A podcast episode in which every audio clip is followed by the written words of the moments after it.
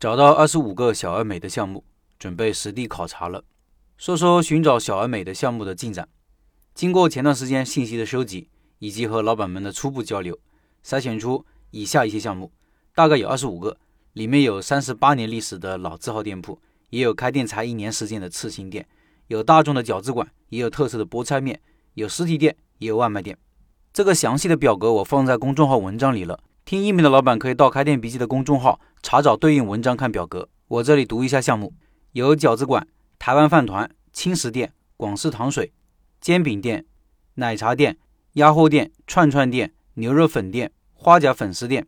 面馆、麻辣烫、凉皮、烧烤店、热卤、瓦香鸡、烧饼店、现捞店、夜宵店、牛腩粉、大锅羊肉粉、特色面食菠菜面店、新奥尔良烤翅店。这个清单慢慢还会增加。就在我写文章的时候，有位做臭豆腐的老板也报名了。我对这些店铺有些大概的了解，比如产品价格、毛利情况、店铺年利润情况、产品标准化程度、设购方式等等，但还没有进行实地考察，真实情况未知。接下来我会去考察几个店铺，确定第一个上线的产品。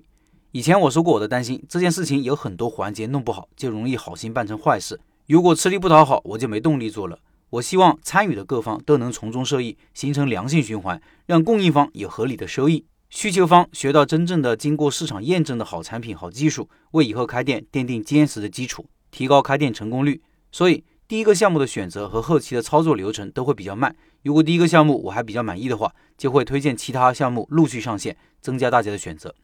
上面的各个店铺都散落在全国各地，遥远的北方、西部、西南都有不错的小店。考察上也会耗费很多时间和精力。不过无论如何，每个上线的项目，我都会实地考察店铺的运营情况、产品情况，并且和老板交流具体的细节。四月份里，我就计划了考察四家店，从这四家店里面挑出一家，不出意外的话，五月份就会上线第一个项目了。在每次推出项目前，一方面我会做实地考察，从各个角度来理解这个店的运营，也会邀请老板本人出来分享和答疑解惑。理想的状态是。最终形成一个不断更新的产品库、项目库，涵盖了一些主要的品类。社群的人想要开店，或者想要换项目，或者已经有了店的想增加一种生意的，都可以从中挑选。接下来店铺的考察的一些情况和感受，我也可能会在文章里和大家分享，大家保持关注吧。